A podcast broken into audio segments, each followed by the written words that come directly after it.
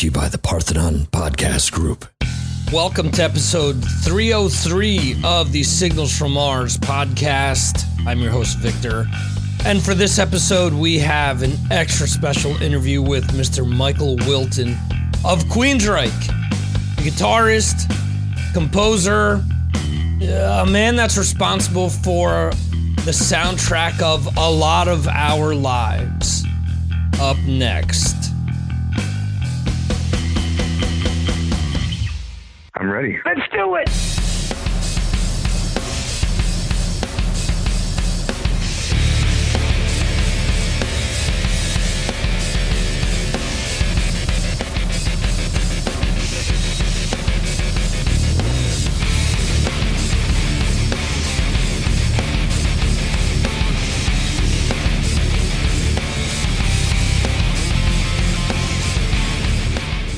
Queensryche is a band that I really hopped on thanks to MTV.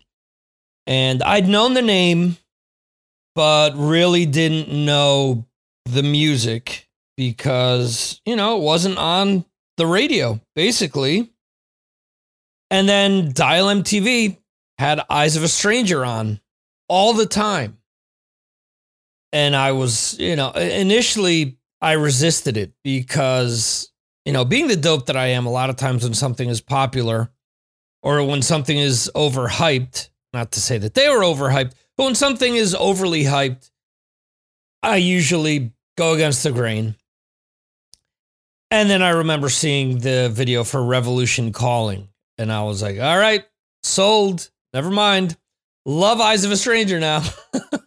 so uh, it was one of those things where Operation Mindcrime my third ever CD. I will always remember that. I still own it. And one of the greatest albums ever released, in my opinion. It's just so good front to back. And once that album hooked me, getting goosebumps while talking about this, uh, I was a fan for life. Again, as I mentioned during the intro, Queensryche and Michael Wilton have become part of the soundtrack of my life. And it's funny because I revisited Empire not that long ago. And this always happens when I listen to that album. I'm like, holy crap, this album is so good beginning to end. You know, there's so many songs that they released over the years, uh, even post Chris DeGarmo, that I really like. And as most of us will attest to that are fans of the band, bringing Todd La Torre into the band really sparked, really brought back what a lot of us were were missing with the band. And that's no disrespect to any former members or anything like that. If you're looking for that type of an interview, uh, is there? It's not there. Um, I often see these interviews where they talk to Geoff Tate or or even uh, Todd La Torre or even Michael. And guys are looking for the hoo hoo hoo, I gotcha moment. It's like, that's not me. I just want to talk about the music. So um, it's interesting. I was supposed to speak to him, or I got to speak to him back in 2014, right as the first album with Todd came out. And at that time, I was part of Talking Metal, was doing the Friday Night Live show with Mark Strigl, And Mark was the one that called all the shots. So, you know, I got one question, and I believe, if I'm not mistaken, um, when I looked back, there's a small clip of him talking about Heaven and Hell, the album by Black Sabbath and talking about Neon Knights, which is a track that Queensryche did cover on their covers album. And yeah, so there's so I've got that going for me. there you go. But anyway, you guys have heard me blab enough here. Quick shout out to my patrons. Thanks for all your support, guys. And that's it. Let's get on with this interview with Michael Wilton.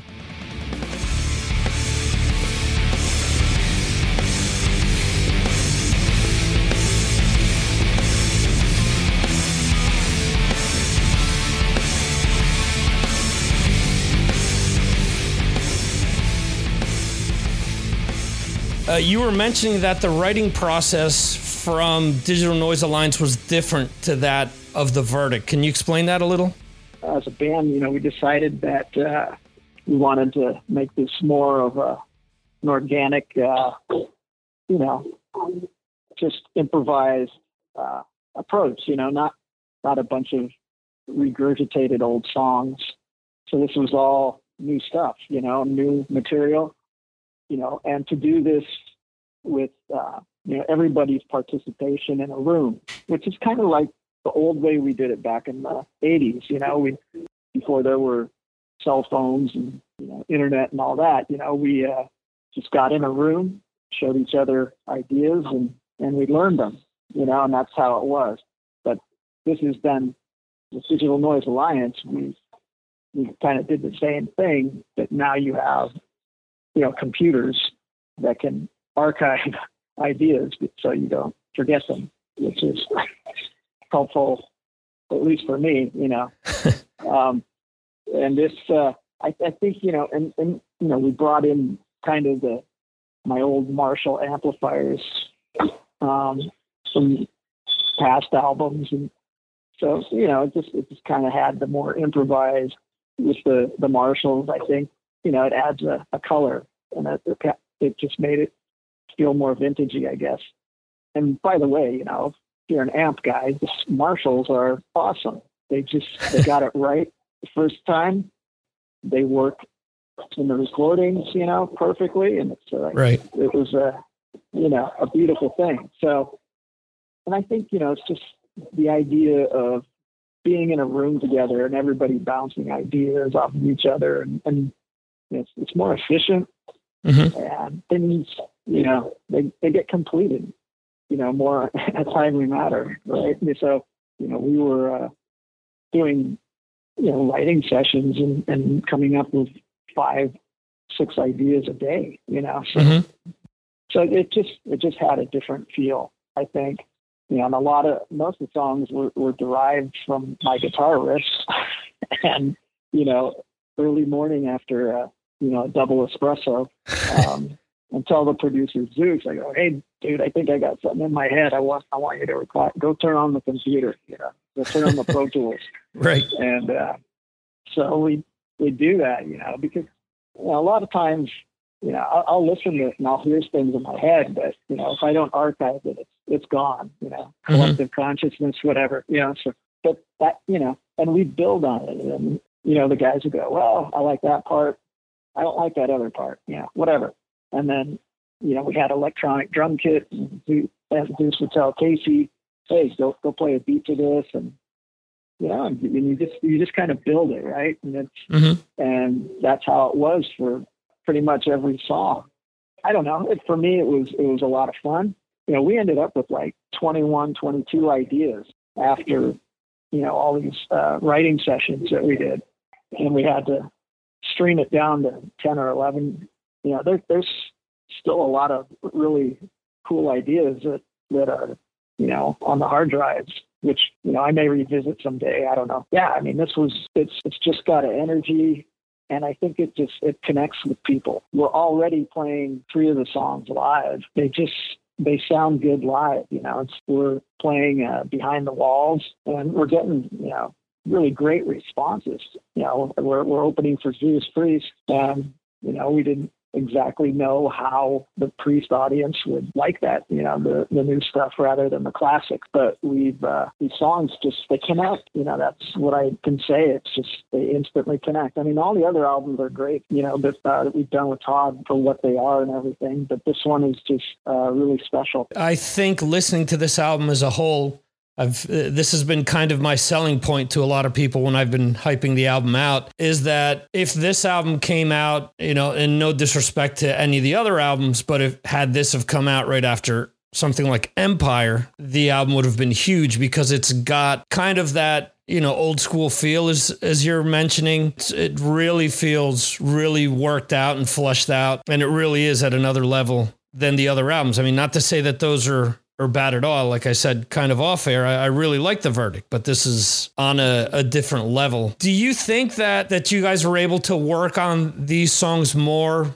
because of the pandemic and not being able to do too many other things? So you were allotted more time than usual to work on the album? Well, well, yes and no. I mean, obviously, we could have probably put this out in 2020. but, right. You know, when the whole industry was shut down, you know, we didn't, we we're being safe, you know, and it's like, it wasn't until January of 2021 mm-hmm. that, you know, with vaccinations and everything, you could, you could fly you know, wearing a mask and everything. So, you know, maybe we had a, a little vented up frustration or whatever, you know, that everybody was feeling being, you know, cordoned off and locked up and right six feet away, you know.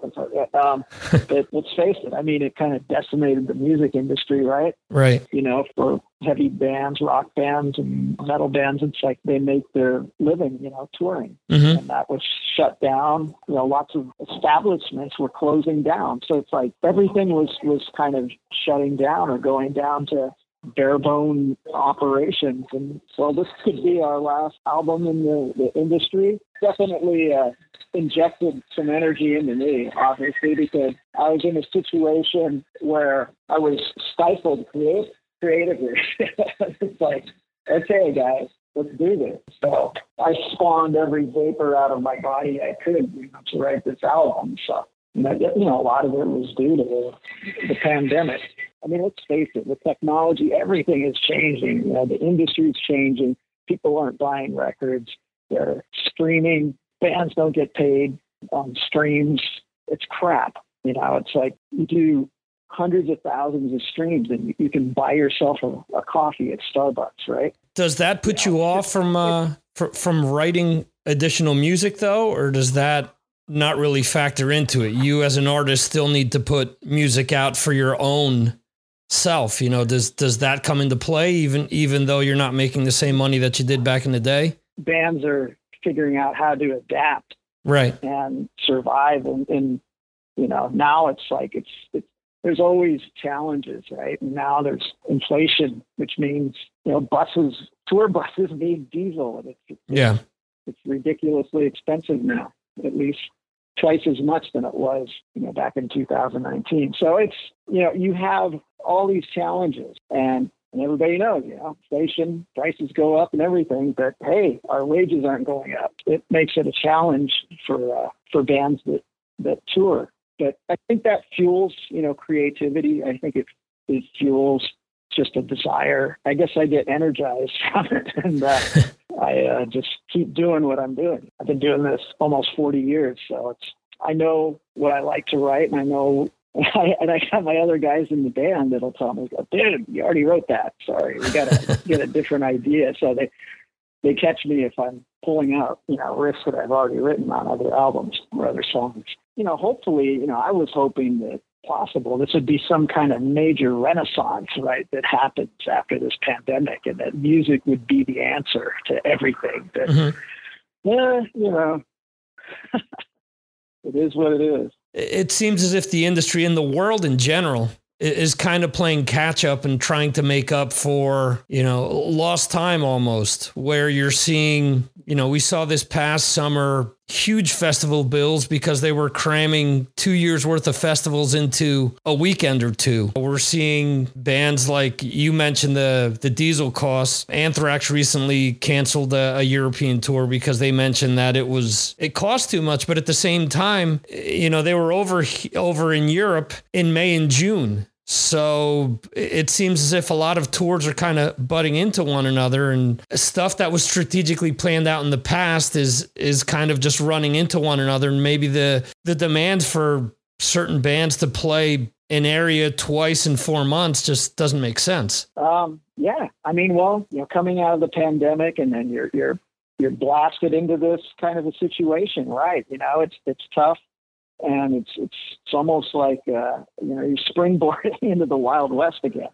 right. So you know, and everybody's going to have to rethink their game. Right. You're going to have to uh, really figure out your bottom line to survive in the industry. But I'm a optimist, and I, I think you know the industry's going to, as you say, catch up and uh, get back to the way it was. It's just going to take longer. Fortunately, you know, bands like Queensryche, we have such a following, and we mm-hmm. we can tour, and and uh, you know, there's there's plenty of fans that have, that are starved for entertainment that want to come out and support live music, and you know, and we're very fortunate that we can do that, and that's what we're doing right now. So you mentioned the the Marshall amp before that you used on this album. I was going to ask you about. I mean, the the guitar that you're most known for is the uh, skull guitar, and it's funny. Uh, we were supposed to do the the the interview a few days ago, and you guys dropped the video for "Hold On" and you're using that cream colored guitar. Um, my my question to you is how long did it take for you to come across that specific, you know, your skull guitar or the setup that you were finally comfortable with? I know that you've used a lot of gear over the years, but is is that an evolution as well or do you have more or less a go-to setup that you use and then evolve from that? Yeah, I've, you know, accumulated a few of the guitars and you know, ESP builds really badass guitars. You know, they're great for touring on the road. And I, I, I probably have like, I don't know, five or six that are go to that I know that are going to record well. They, they play well. And uh, so, I, so I have those. And, you know, a lot of the skull guitars have Floyd Roses on them and stuff. And, and like this guy at Floyd upgrades, uh, Adam Reaver hooks me up with supercharged uh, parts. so, so I go back and I, I do this to the other guitars, and then they start sounding badass now, and it's like, wow, you know. So, but yeah, I have, I just have a few that I know that are just to be there and trustworthy and sound good.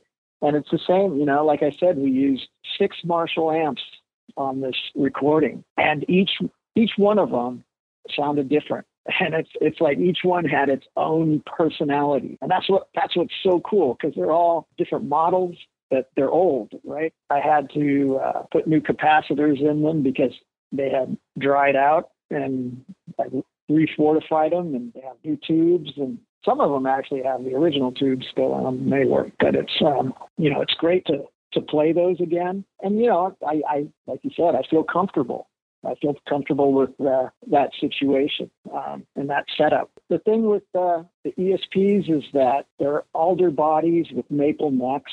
You know, when you're going from like Florida to Colorado, your your neck doesn't warp. right. Yeah, it doesn't. Uh, I I've stayed with ESPs and you know all of other guitars too. Right. But, uh, right. I just I just feel like they've really been my guitar of choice for for you know, decades.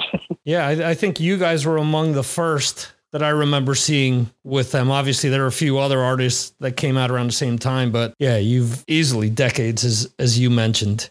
Um, is is there a guitar that you've owned that you no longer own that you wish you still had in your possession? Well, I before I began playing ESP guitars back in 1988, I used to have some old Kramers. Okay. Um, Kramer Pacers and those, and you know, I kind of wish I still had some of those because now they're coming back in style. And, and, but I was younger back then, and you know, I kind of used Kramers to get the ESPs. So right. um, but they're, they're gone. You know, that I wish I still had them. Is there a, a piece of gear that you have that you've played with or written with that you thought was really cool, but that you've never been able to incorporate it within a Queensryche song? Oh, um, uh, you know, we don't put very many uh, wah wah parts in the albums. Um, and I have tons of old, you know, vintage Vox wah wahs. so I think those and you know, we pretty much try out all all the different floor effect that I have. But yeah, I mean, it's, you know, some of them have made it on the album and some haven't, you know, but um, yeah, it's kind of hard to something that didn't, you know, it's like all, all the stuff that I buy, I think I envision, you know, recording with a right. on a Queensryche album. So how difficult is it for you to put the set list together? You just mentioned you're playing three new songs off of Digital Noise Alliance. Is it hard for you guys to say we want to play these songs, but we've got to play these other songs because that's what people want to hear? Well, the thing is, you know, when you have 50 minute, you know, time slot, it's you can only do so many songs. Right. You know, since we have since we have a new release, we can put uh, two new songs into the set and still have, you know, the classics in there as well that everybody knows. So it's just a matter of uh, figuring out, you know, if we if sometimes we have 55 minutes, sometimes we have 45 minutes, sometimes we have 50 minutes. It just all depends on the time slot that that we're given. Right. So we, uh, but you know, on this tour, we we said, you know, we got a new release. Let's put two, at least two songs into the set a night, and that's so far. You know, this is the first week we've been out with them, and it's we've been doing this, and it, it seems to be uh, working. Is there any song that you guys haven't played in a while that you'd love to throw into the set list, but you just don't have time to incorporate it? Yeah, uh, there are tons of them, like Roads to Madness, um, even like uh, Conditioned Human. Mhm. those are really long songs that would eat up uh, too much real estate in our time slot. But Right. yeah, those those those those two, maybe we can revisit those when we do a headlining tour next year. Yeah. I think the advantage that you guys have as well, you, you mentioned it before, you do have a, a diehard following so that even if you are throwing songs like that in there that aren't, you know, the radio hits that a lot of the casual fans know, the diehards do know all of those songs and do appreciate when you play something that they haven't heard in a while. Right, and that's that's the key. You know, it's a balance, and uh, um, you know, it's it's you have a percentage of of casual fans and hardcore fans that come, you know, to see you every night. So it's how do you uh, you know please everybody? Right. It's like for us, there's like when we're headlining, there's like five or six songs that we kind of you know have to play Right. and so everything around it is you know we're trying to incorporate more of the new stuff. We have with with every album that we put out since you know the the, the first album that todd was on we're, we're gaining new fans hmm that know us for the for the new music that we're putting out and then they're rediscovering their past. So it's just a, a balancing act and just really trying to hopefully please everybody that they get to hear the songs they wanted to hear What inspires you in 2022? What other bands do you listen to? Do you kind of go back to the old bands that you listened to that influenced you to pick up the guitar? Do you listen to newer bands? Do you listen to anything in between? you know i'm i'm on the road now so i'm kind of every night i'm listening to a little bit of the, the judas priest show and I'm, you know, I'm a fan. I, I, I grew up, you know, listening to them when I was a teenager. So it was, uh, carrying some of their, their old songs like, uh, you know, genocide and, uh, beyond the realms of death. And it's like, uh, it's super cool for me. So I'm, I'm listening to that. And otherwise, you know, I'm just kind of grinding it out here, you know, just on the bus, traveling, going from parking lot to parking lot. You know, I really don't have a lot of time to listen to to new music. You know, sometimes somebody's playing something and I'll listen to that and figure it out and go check them out. But uh, yeah, I'm just kind of an old school guy that loves uh, my old albums and, and you know right now it's it's it's the Judas Priest tour, so I'm I'm getting plenty of of uh, listening enjoyment. Where do you prefer people to go pick the album up? Do you want them to buy it from a specific place? Can they buy it off the website? What, what do you want them to do? Yeah, I mean it's it's the game has changed so much. I mean, you know, where you used to go to stores that have, you know, sections for for CDs and, and albums, they're they're no longer selling them. It's all dishwashers and washing machines. You know, it's just like I don't know. You know, where where you you I know Century Media, our record label, has the uh, the collector uh, records, you know, different colored LPs, that kind of thing. And I'm sure like uh, Amazon and whatever sells the physical CDs. The thing is, most most people just buy it off of like Apple Music or whatever, and uh, I don't know. You know, that's it's it's kind of uh, it takes effort to buy a physical CD or an album. It's really easy to to download something, and even though it's killing many bands. yeah, I, I, had a discussion last week with uh, some of my followers. They're spread out all over the world, and one of them is in Sweden. And his question was that: How do you come? How do you come across picking up vinyl when you want to buy it? And he was explaining how he goes into Gothenburg and does this and does that. And it was funny because the next day I was walking through um, Uh, a, a, uh, large town that I wasn't familiar with, and I came across a, a vinyl shop. I said, "Holy shit, this is like a dinosaur! I I haven't seen one of these in ages." But exactly what you said, you know, for the most part, it's ordering the stuff online and having it show up at your doorstep. But it was cool to see that. Yeah, I mean, and, and when we're traveling, if if we're in the city, you know, we'll we'll see a, you know, an old store that still sells music you know, we'll go in and buy vinyl. But yeah, you know, it just people are so consumed with social media just blasting at them. You know, it's like they forget about just the pleasure of driving to a record store and buying, looking at some CDs and albums and just buying something. Yeah, physically. You know that, like I said, it takes effort. It's it's a lot harder than just a few clicks. Absolutely. Cool. Where do you want people to go to keep up with the uh, with the band with the tour? You mentioned there's going to be a headlining tour next year. Where do you want people to uh, to keep up with all that? Queensryche.com, uh, Facebook at Queensryche.com, Instagram, Twitter, all the social media things.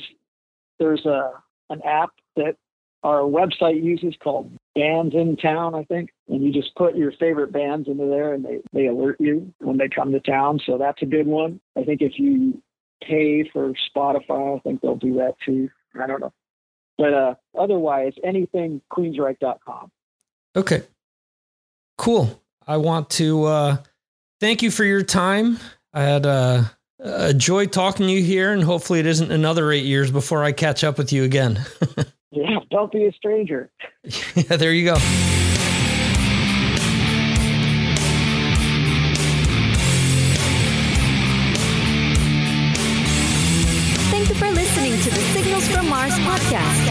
Subscribe to the show on all your favorite podcast platforms like Apple Podcasts, Spotify, Google Podcasts, Amazon, and more. Go to signalsfrommars.com for more information. This concludes our show.